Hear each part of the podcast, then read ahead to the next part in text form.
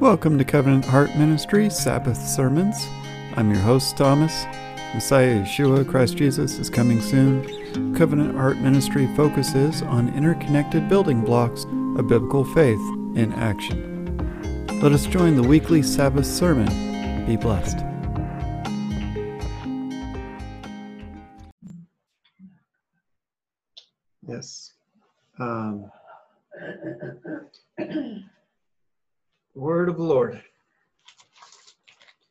So, so as we go through Matthew 20 and 21, as we continue our study on the parables of Jesus that let us know what the end times looks like of those that love truth and those that love the lie. Those that have a desire for God, God's presence, His holiness, and His truth, and those that willingly take the deception that God allows to permeate and choose to believe the lie and replace God with their own ideas. So we're going through these parables to understand what the behaviors look like so we can discern by the fruit is this someone that loves God and loves truth? Is this someone that is a wolf in sheep's clothing, a goat that is going to be separated? Because, as the Bible says, there are many false prophets and false teachers and multiple powers of the anti Messiah spirit that are going out, and we see it increasing in our days. So, let's find out what Jesus tells us about bearing fruit. Um, I'm going to I'm going to conclude this introduction with a quote from uh, 2 Timothy 2, verse 19. The firm foundation of God stands having this seal.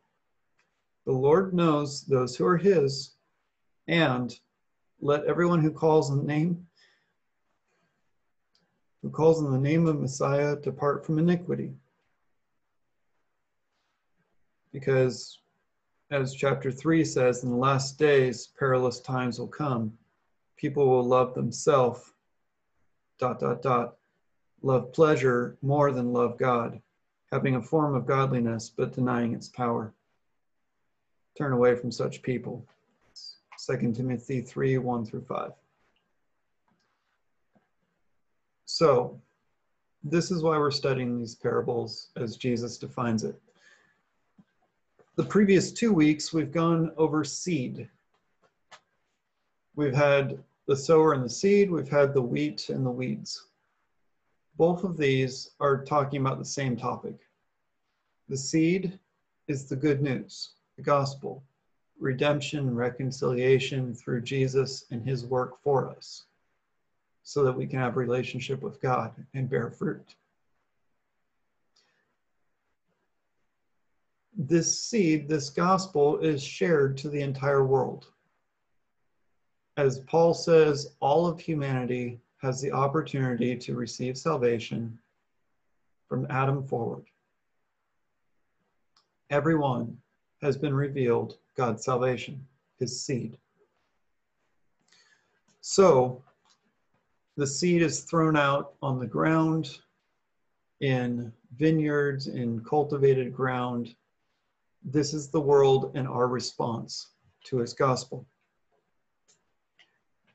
It is important to note there's no judgment that we can do on this level we cannot judge God's seed falling on the ground and the response of the ground to his seed.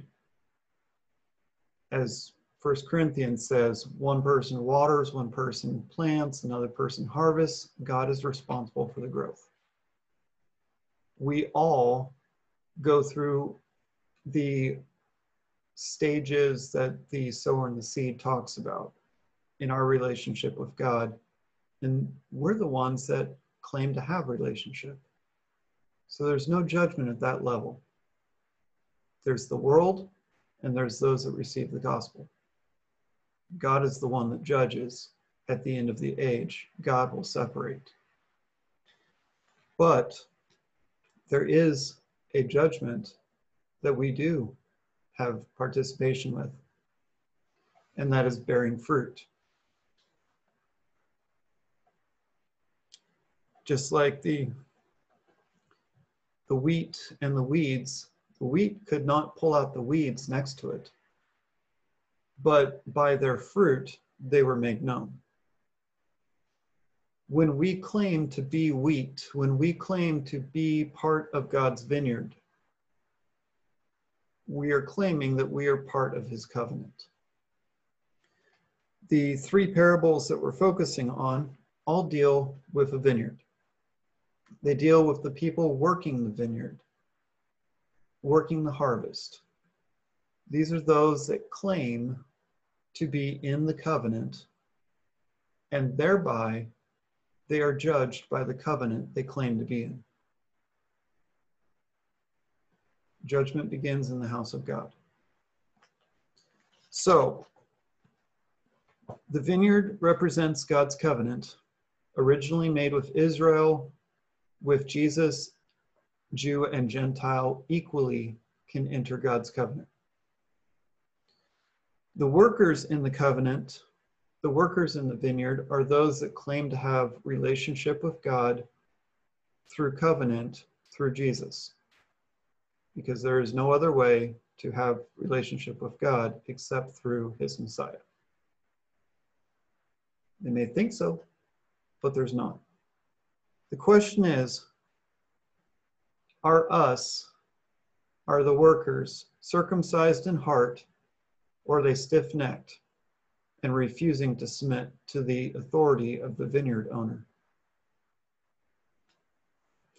So we look in this context and we see what relationship with the owner of the vineyard looks like. We see faithful, we see unfaithful. We see those that proclaim to have works and those that do have works and those that have relationship. We see a bunch of differences that Jesus pulls out. So uh, the first parable, the workers in the vineyard from Matthew 21 through 16, we'll take this in chunks because there's three parables we're comparing. Jesus says the kingdom of heaven is like. To be clear, when he says the kingdom of heaven, he's referring to the manifest authority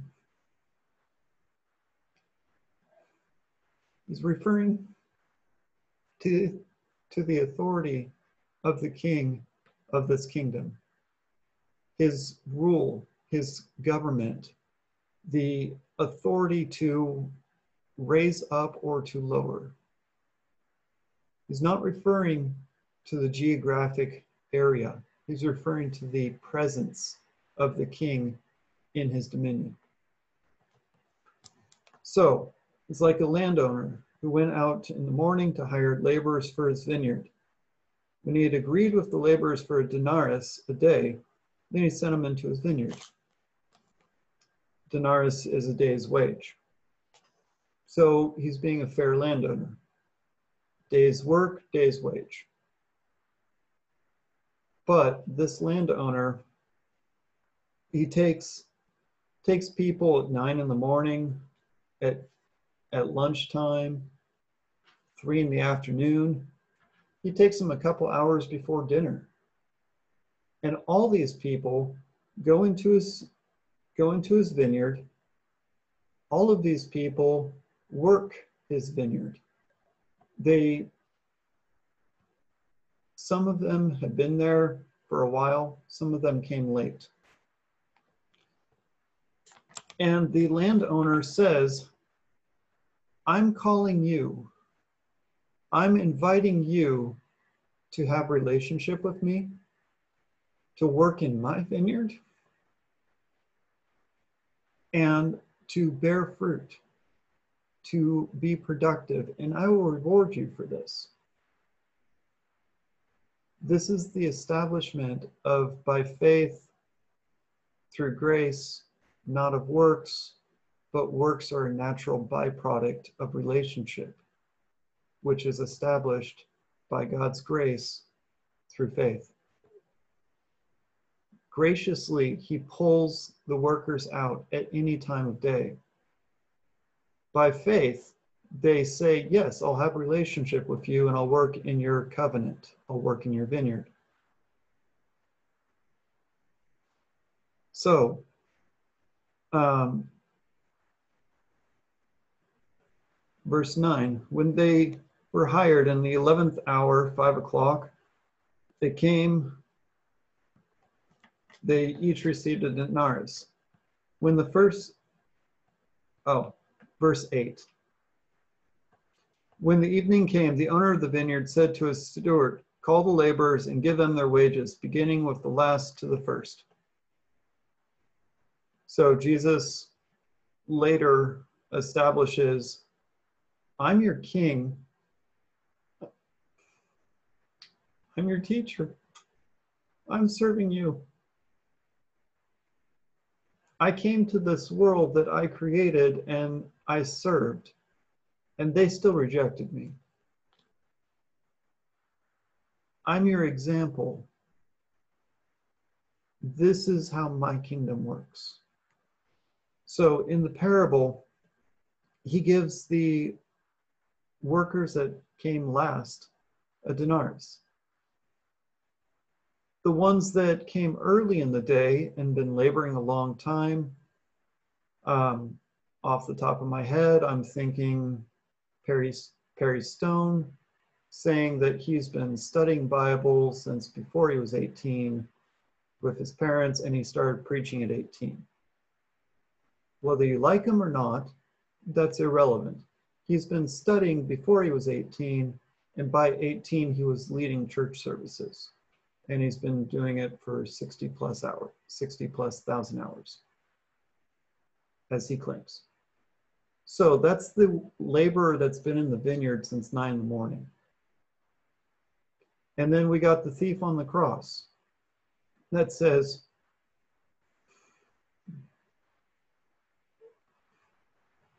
He says, I know who you are. I know that you don't deserve this, but you're taking it for us. Please remember me.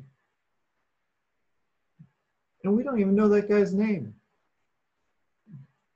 But how many times has he been an example to encourage us when we're faithless, he remains faithful? So, Perry Stone, the thief on the cross, they both get the same reward because it's by grace through faith. That's the establishment. The work that we do in relationship with God out of love and motivation has reward, but that reward does not establish our relationship. That reward does not assure our salvation that reward does not make us adopted children. Mm. We're going to talk about that in the second parable. So, when the early workers saw that they weren't getting paid more than the late workers, they're like, yo, this isn't cool. They came in later. And yeah, we agreed to a denarius, but we thought you're gracious with them, so you're going to give us a tip. That's like saying, I've been here so long, you know you should give me more. But Jesus says, that's not how things work in my kingdom. Um, you have made them equal to us who have borne, we who have borne the burden and the heat of the day. I live in North Carolina. The heat of the day is not fun. No. I I remember a worker that I had to um, help me with pulling weeds. I made sure to give him extra than what I normally would because he was working the heat of the day pulling weeds. But that was something that he agreed on our standard wage, and I chose to give him a little bit more because of compensation, because it was the heat of the day, because that's what I chose to do. Same thing with the landlord here. He says, Friend, I'm doing you no wrong. We agreed on a day's wage when you came to work for me. One person waters, one person plants, one person harvests. God be the glory if you get a harvest somebody in their spiritual salvation and you bring them to Jesus and you're discipling them, realize there was probably other people working with them to get them to that point before you even entered. God gives the same reward to all of us. He says, What have you done with me in relationship with me? That's what matters. Not how long so take what's yours and go in peace. But if I choose to be gracious, it's my money, it's my vineyard, you're my workers, you agreed to this covenant. So don't be greedy and don't be insulting to your fellow workers you can take it up with the boss of the vineyard. So, last will be first, and the first will be last, for many are called, but few are chosen. Remember the, the sower and the seed. Just because the soil was responsive, there was dirt and rocks, and a, and a plant grew up but the plant withered away when it became troubled.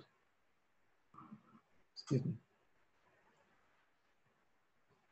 Follow through, work the whole day. So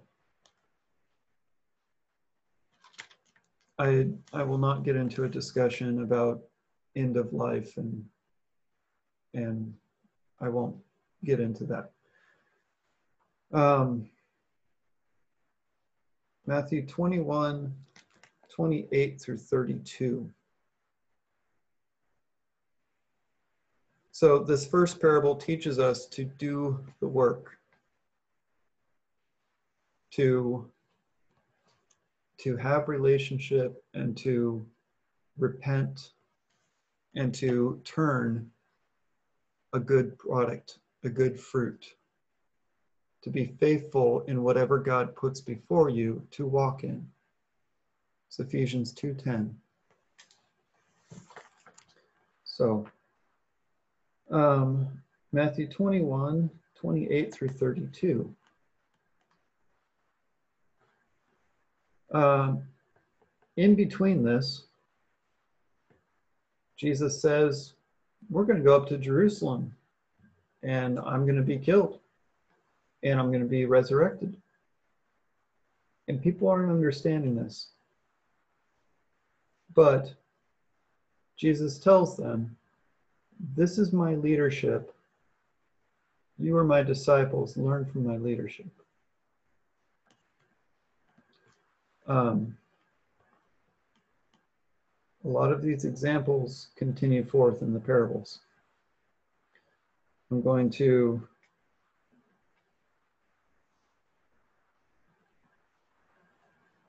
I'm going to skip forward to 28. Parable of the two sons. What do you think? Man had two sons. Came to the first and said, Son, go work in my vineyard today. And the son said, I will not. But afterwards he repented and he went. Then he came to the second son and said, Likewise, go work in my vineyard today. And he said, I will go, sir. But he did not go. Which one of the two did the will of his father? first one. But the first one refused.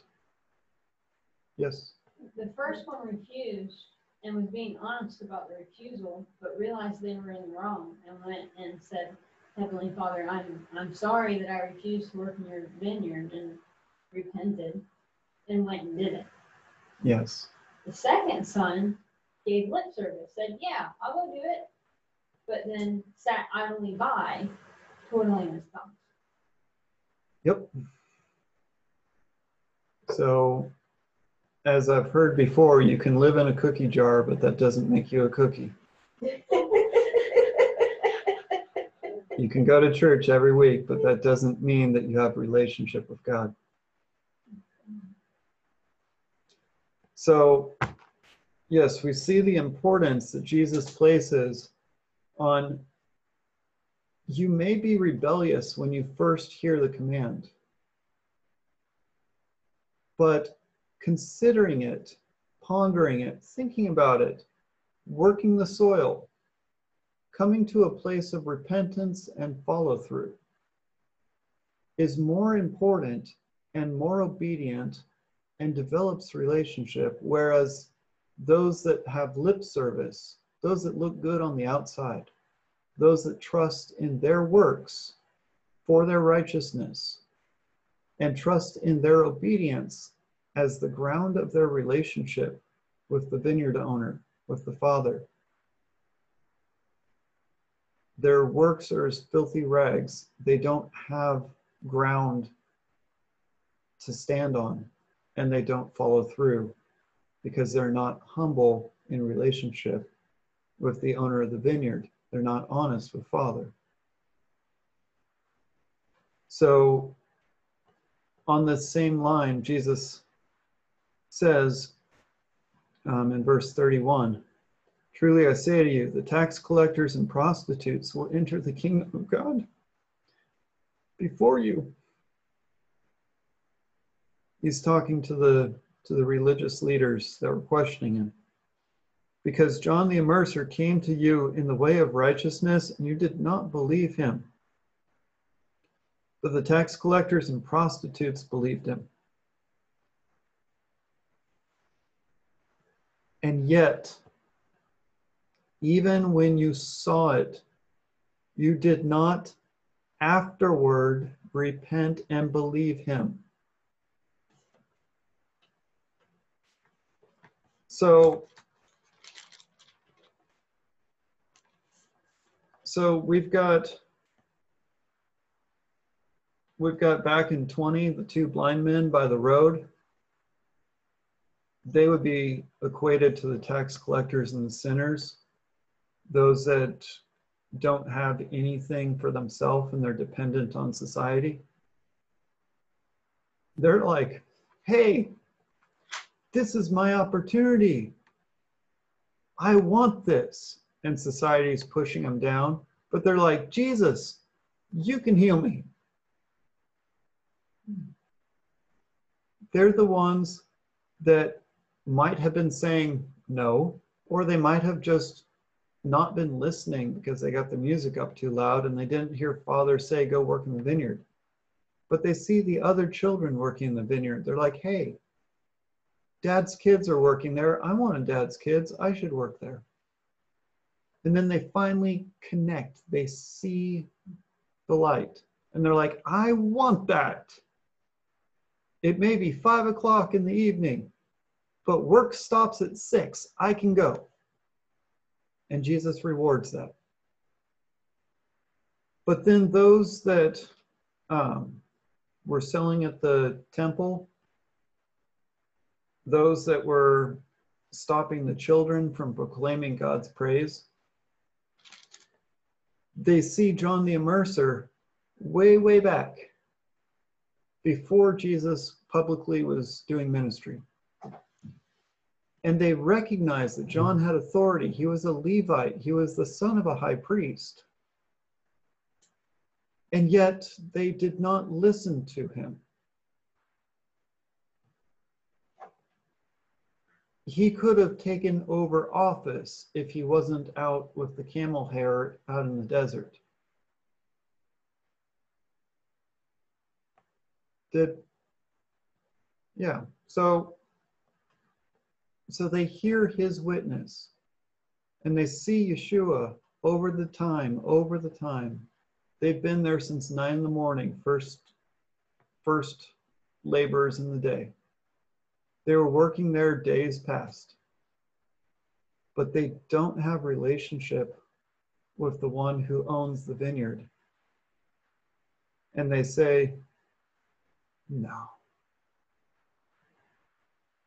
The way I see it, the way I think it, this doesn't line up.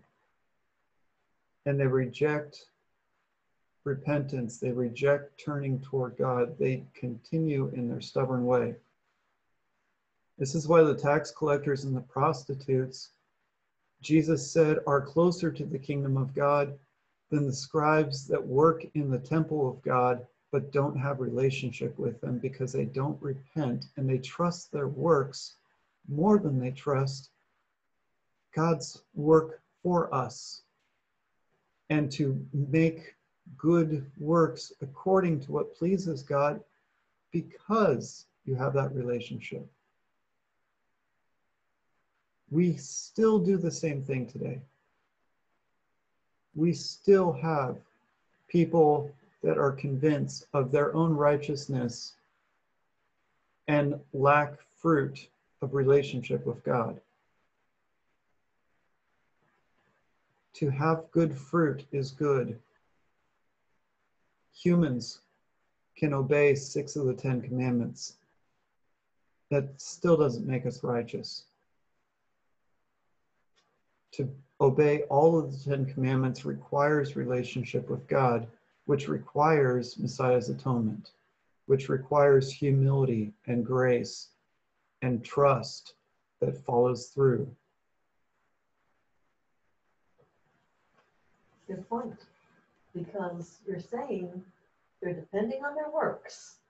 So they're saying, I did this, I did this, I did this, this, and this. So I should have more coming to me. Well, the, you know, when they say word word, I did this in your name and that in your name and this and that and this and that. They never once said I trusted in your name and in your name alone. They just named their works. Yeah. And our works go through a fire, and if they get burned up, there's nothing, there's nothing left. In in modern society, we recreate God according to what we think he should be and then we have relationship with the conception that we have. That's the same thing that the pharisees were doing when they controlled the temple but denied relationship with their creator by denying the manifestation mm. of messiah that they saw that they understood and they said we don't want to let go of our authority in order to submit to you. Mm, exactly. We like how we have it running we don't want you, our creator, the Messiah, that we recognize fulfilling the prophecies, challenging us, speaking clearly. We don't want to let you mess up our game. Yeah, they didn't want to give up the comfort or the authority or the privileges that they had. And salvation is only through Yeshua, only in Messiah.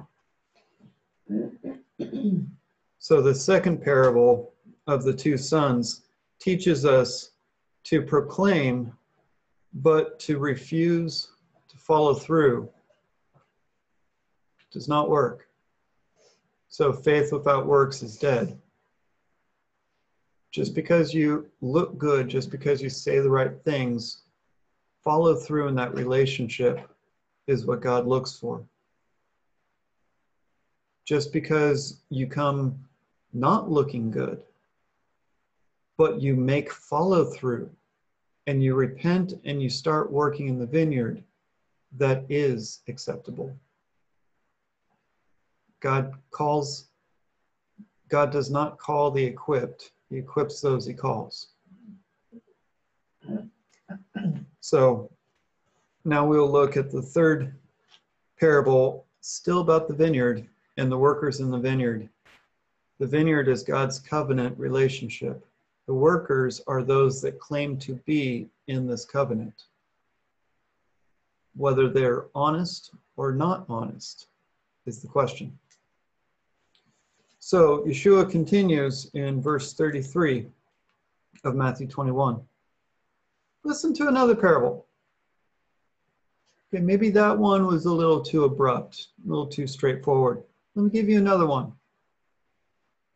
Because two or three witnesses establish a matter. There was a certain landowner who planted a vineyard, built a wall around it. He dug a winepress in it and built a tower. These are all pictures from all the major prophets that God says, Israel is my vineyard. I planted good grapes. I dug a tower. I built a wall around her. I am her protection. Why is my vineyard giving me wild grapes? That's because God's vineyard, Israel, those in covenant with him, prostituted to other gods and said, Yahweh's good, but Yahweh plus this other God is better. Or I like how this person ex- expresses their idea of God. I'm going to adopt that and claim that's Yahweh. Sounds very familiar to what we do right now. This is what Israel did with the prophets. And what did what did Yahweh do? Was he so zealous that he was like, I'm going to destroy you right now. Let's bring on the fire and brimstone. No. He's That's- slow to anger. He's slow to anger, abounding in mercy. He allows the consequences to fall, but he blesses obedience and he gives us multiple opportunities to repent. So when he finally does bring the judgment, we've really earned it. And we're very aware of what we're choosing.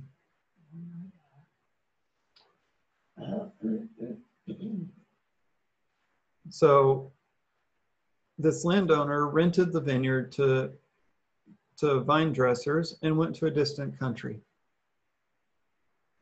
This describes what Jeremiah 31 talks about of the in the latter days I will make a new covenant with the house of Israel. I will put my spirit in them. I will cause them to obey my laws. I will be their righteousness in them. I will change their intentions from the inner person by the atonement of the suffering servant.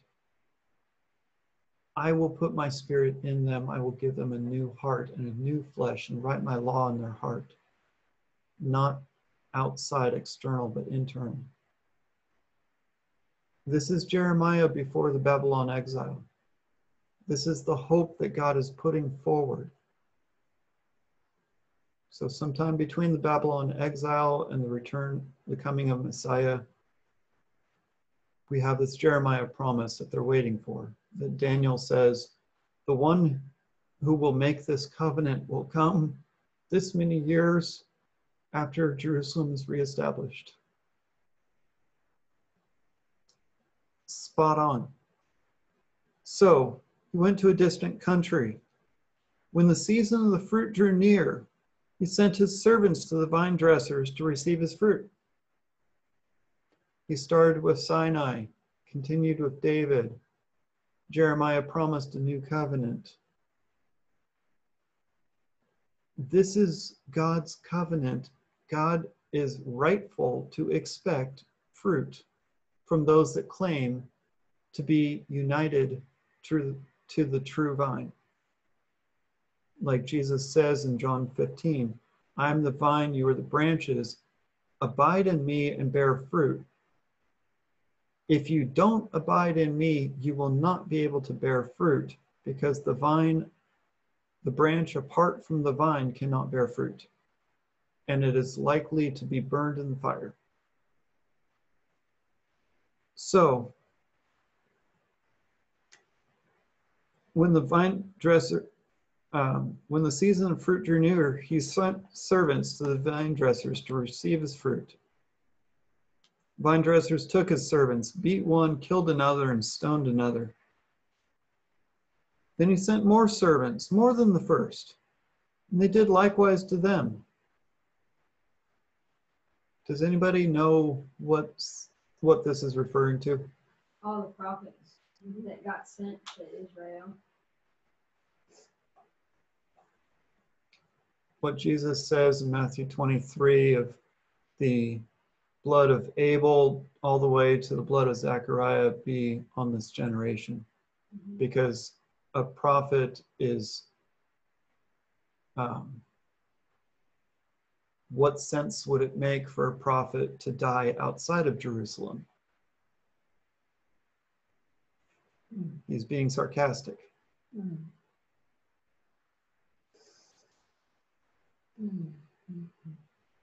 Do we listen to those that are proclaiming the word of God, or do we listen to those that tickle our ears, that say what we want to hear, that make it feel warm and fuzzy and sensitive to society? Do we want to understand God's truth as He defines truth and God's love as God defines love? Or do we want to put our own idea in place of that? That's the same logic that these, these renters are doing. We rent our bodies. We're here for a temporary time. We don't, we don't own our own being. God created us. He owns us. Mhm. So, last of all, the owner of the vineyard sent his son to them, saying, They will surely respect my son. Yeshua has already proclaimed that I am the son of Elohim. He's already proclaimed that I came forth from the Father and no one else has, that Abraham saw my day. Multiple times he says, I am the expression of the living God physically manifest in front of you, providing fulfillment for all the prophecies that I spoke about myself Mhm. to my prophets that you killed. God is amazing. Amen. Then the vine dressers saw the Son, they saw Messiah. They said to themselves, This is the heir. Come, let us kill him and seize his inheritance. Replacement theology. Oops. We're no different than the Jews in Jesus' day. Gentiles are no different. It was only 1956 that replacement theology was ever questioned. And it's still an assumed bias, even though it's taught against. The Gentiles said, Look, God destroyed the temple. He rejected the Jewish people. He took the Gentiles in place, so we're the new Israel. No. God never destroys what he makes covenant to establish. He may transform it. He may bring a better fulfillment, as Messiah did for the sacrificial system and the priesthood and the temple. But he never destroys it. He transforms it into a greater, larger fullness. Like Yeshua said in Matthew 5 17 through 19. I didn't come to abolish the Torah, God's commands, his instruction. I came to bring it to a greater fulfillment. So I'm going to teach you what I wanted you to originally understand when I told Moses the first time. Because you guys didn't get it. That's what Jesus does. Why would he contradict himself? God doesn't lie. He doesn't change. He doesn't contradict himself. So, uh, verse 39 they caught the son, they threw him out of the vineyard and killed him. Where was Messiah crucified? Outside the gate. Outside the gate. Where was the red heifer for ashes of purification brought to be slain? Outside the gate. Outside the gate.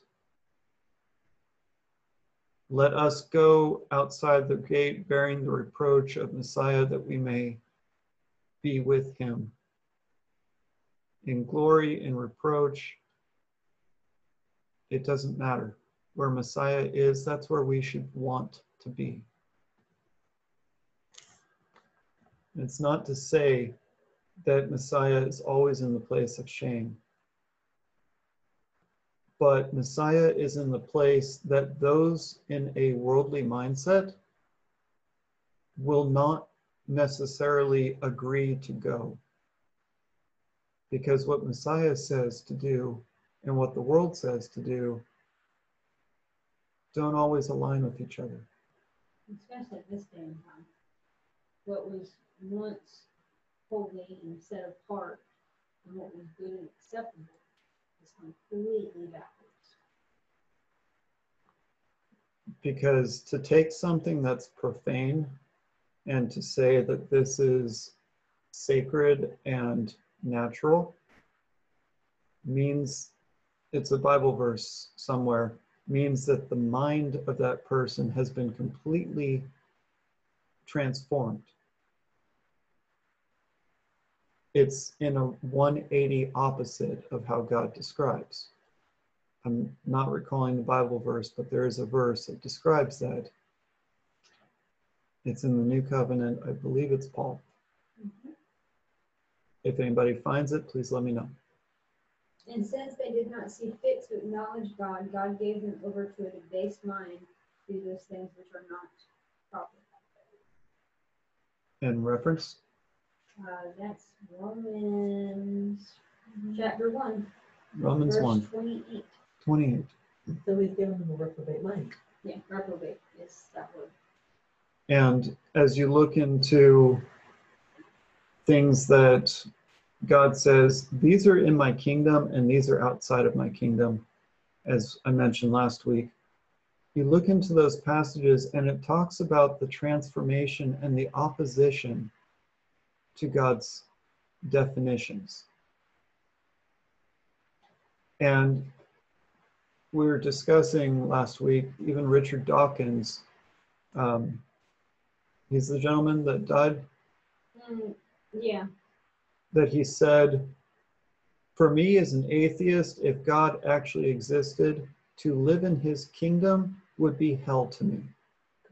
And hell, the absence of this God that I don't want to submit to, the absence of him even burning in hell would be pleasure to me. That would be my heaven, to be away from this God that I refuse to submit to. there's there's a couple of atheists that have made that statement blatantly, and I think I'm pretty sure that Richard Dawkins has, but I'm all, I'm a hundred percent positive that it was um, Christopher Hitchens that just recently passed away. Christopher Hitchens. Yeah, And even uh, Nietzsche um, or Stalin was dying with his fist up in the air. Karl Marx. Karl Marx. Marx died with his fist up in the air. He grew up in a Christian household Mhm. and chose to go a different way, just as Darwin did the same thing. Marx read Darwin and says, oh, great, now I'm free. His daughter Ah. said that when Marx died, he lifted up his head, he shook his fist at heaven, put his head back down and died.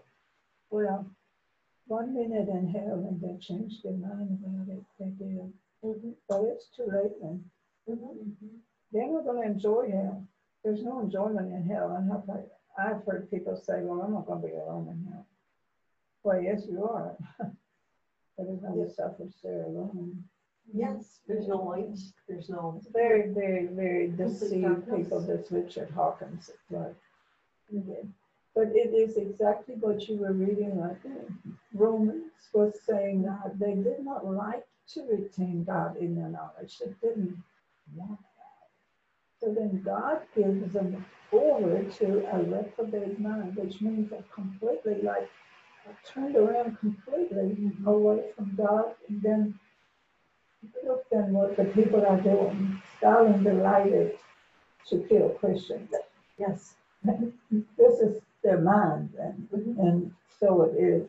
Well, anyway, but that's a reprobate mind. And Marx killed more of his own people than were killed in the Holocaust. Yes, yes, but, but to think that, or like when it says, I think in Thessalonians, it says, um, that if it were possible, even the very elect could be deceived, but it's not possible. Thank God for the Holy Spirit. The Holy Spirit teaches us truth and He reveals truth to us. So thank Everything God that the devil is not able to do that. If you want another truth in your heart, God is going to reveal truth to you as you're able to bear it because I think, you know, Mhm. there's a going into truth in a way that that's amazing. Thank you, God, because I believe Amen. there are a lot of people who have had revealed truth and they grew very proud, which makes a very bad destiny for somebody who gets proud in their knowledge. It says in Proverbs that you uh, reprove a scoffer and they'll punch you in the face. Reprove a wise man and he'll learn more. Wow, that's amazing to have a record of just- So, so applying this to our culture right now, what Jesus would have us to do is not to cancel these people and say, you're disdaining, you're an abomination, God hates you. Mm-hmm. Exactly. To pray for them if you're not able to politely, respectfully engage, or to engage saying, as I know God and according to Bible, this is the standard that I hold myself to. And if you hold yourself to the same standard you claim to be a worker in the vineyard, then you're under the same judgment I am mm-hmm. and I'm looking at this fruit, and this fruit is not biblical. Mm-hmm. At least claim that you're working in some other God's vineyard. Don't say you're working in my God's vineyard. Mm-hmm. Or if you if you're talking to someone and they're like, I don't work in your God's vineyard, I don't want to be part of your God's covenant, then recognize that we're speaking to the world and the world knows its own and loves its own and approves of the things that it approves of. We cannot hold the world to the standard of judgment that we hold God's people to in the covenant. But we can say, My God created you, therefore he loves you. But I do not approve of these actions, and I will not help you in those actions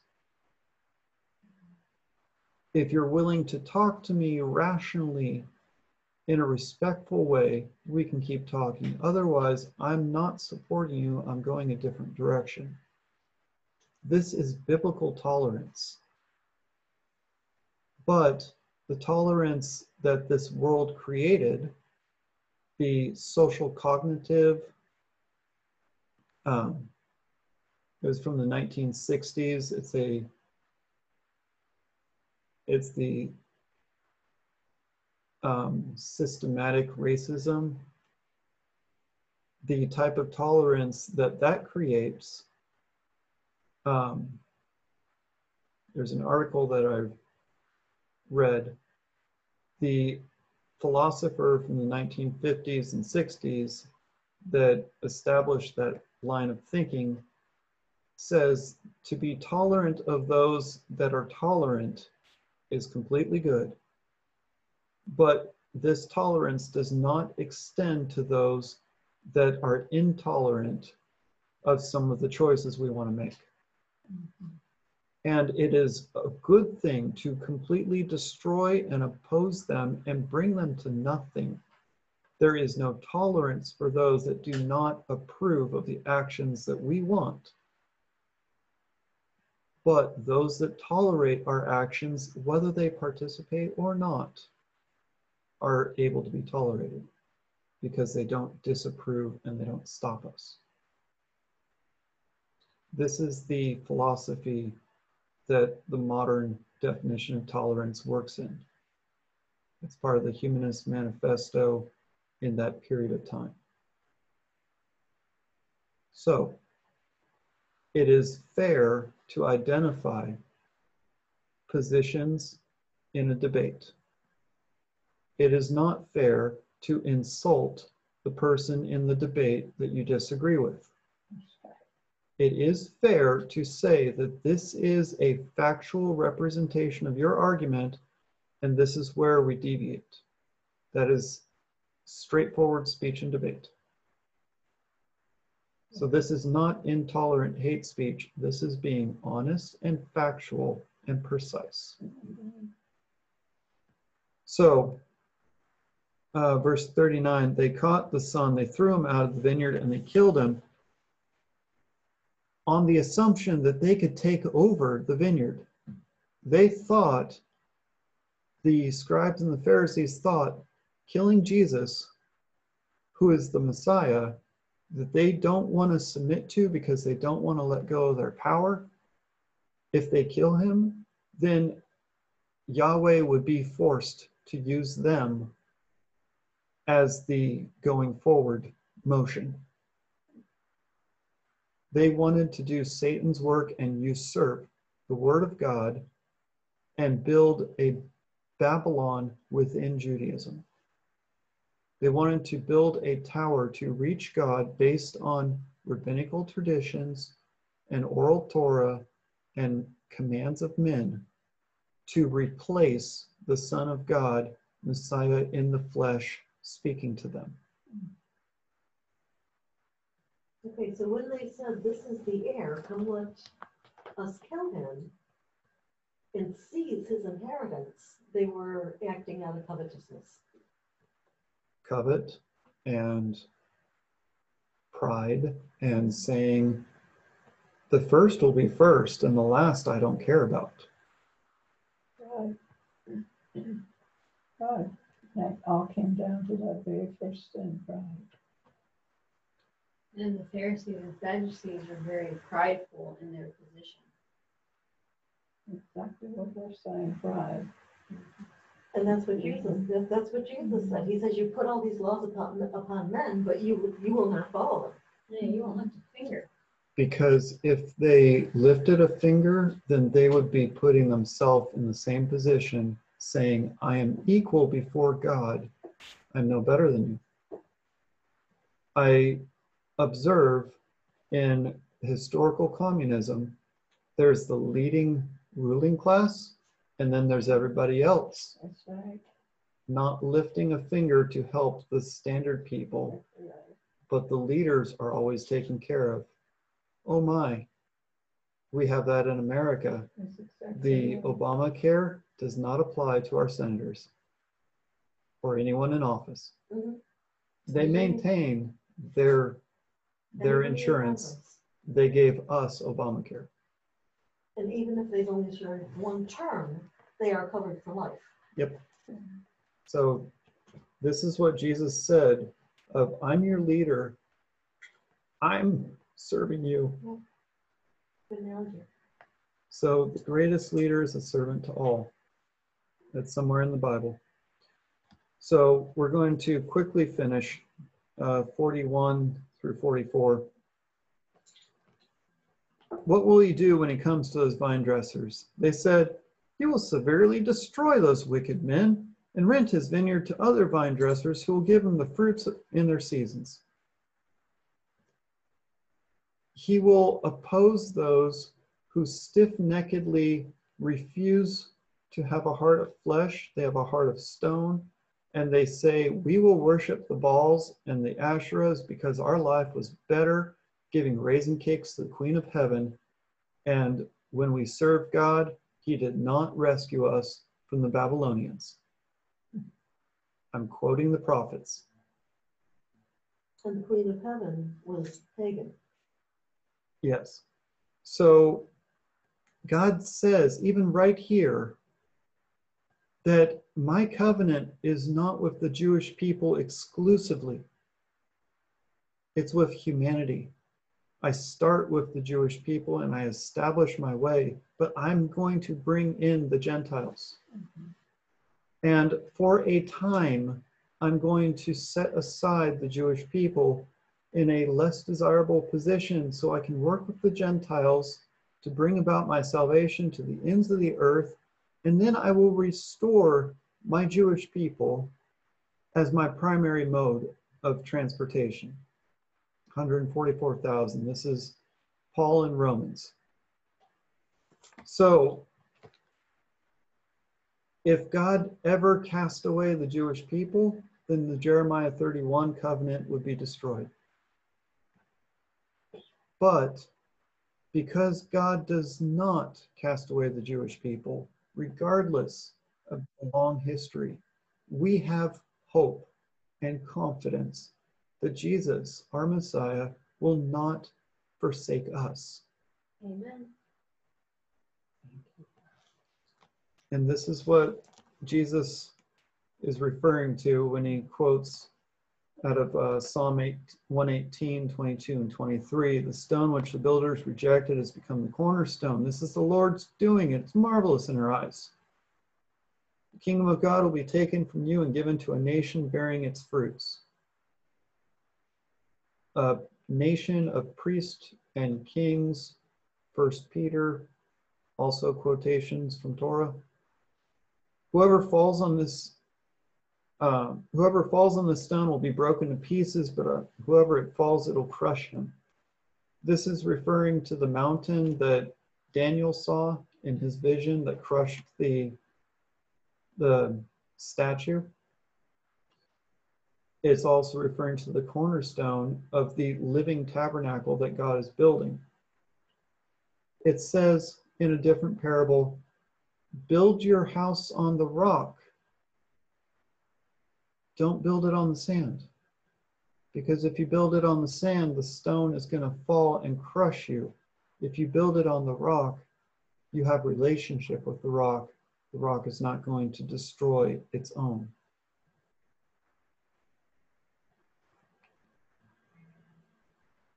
So we have confidence. If we are workers in the vineyard and we have relationship with the owner of the vineyard, and we are doing the work that He puts in front of us, whatever He lays on our hearts to do. This is our relationship to Torah. This is our relationship to good works. Whether you eat kosher or you don't, whether you celebrate Christmas or Hanukkah and, res- and Passover or resurrection or both or something else. Do you have relationship with the owner of the vineyard? Are you working the vineyard where he says to work? Don't despise the other servants working other parts of the vineyard because the master told them to go there and told you to go here. You can ask the other servants, What is the master having you do in this part of the vineyard while I'm working over here? What is your relationship to the master that he gave you this job and gave me that job? That's what Second Timothy 2 is talking about in the verse right after where I read.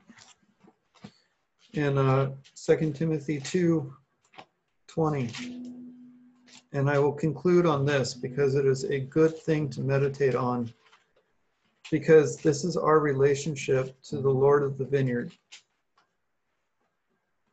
2 Timothy 2 20 and 21.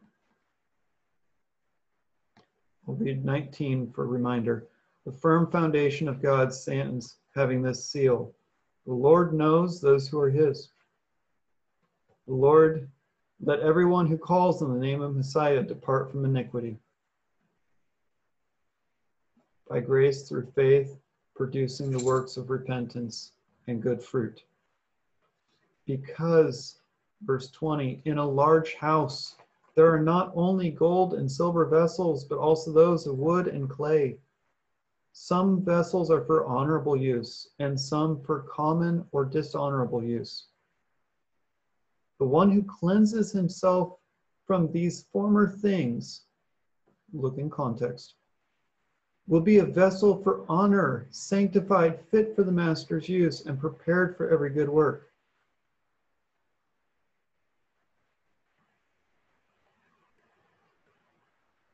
In our modern day, just think of a hospital. There's syringes, there's scalpels, there's bedpans. All of these are very important for the sanitation and the protection and the service of the people in the hospital. All of these have different purposes. We get to choose our relationship to the master of the vineyard by our relationship and our obedience to his revealed, this is what I want you to do. We get to choose if we're a bedpan or a, or a brain surgeon scalpel. Because regardless of if you're a scalpel or a bedpan, you get the same day's wage. But your purposes are different and your rewards are different. But our ground level of you are my adopted child. I love you. I accept you. You are in the kingdom. You are redeemed by my blood. Does not change for the Hallelujah. bedpans. Hallelujah. Amen. You're accepted, you're redeemed by my blood. Yes, I don't know about being a big pen. it's our modern equivalent of what would have been Well, you have, discussed in his day. well, you also have your doctors and you have your nurses and then you have your, um. nurses, Janitorial staff assistants. and CNAs. Yeah. And I know from experience, a good janitor make or break the amount of staph infections in a hospital. A good janitor at a mm. school should be paid equal to a good teacher So Yes. and a good administrator. we got it back. We should not look down on the janitorial mm. staff and the CNAs because that's what Jesus says. Last will be first and first will be last. I have come to serve, not to be the CEO that makes 20 million for just showing up two days a week. It's the janitors who actually keep you healthy. Yes. It's the ones who put in the cleaning supplies. Uh, I knew a purchaser, and her job was the toilet paper, the soap, the uh, disinfectant. And she says, that's what I do. She goes, this is the stuff I ordered. And I says, thank you. I says, you're keeping us healthy. And she went, thank you. I never thought about it that way. I said, and our janitorial staff, they did everything that they did to keep the place clean and to keep any kind of harm or disease away from us. And keep in mind that these people, the janitors, if we insult them and make their life difficult, they can buy one ply toilet paper. They don't have to get the nice stuff. That's that purchaser. She could have ordered one ply toilet paper. Yep.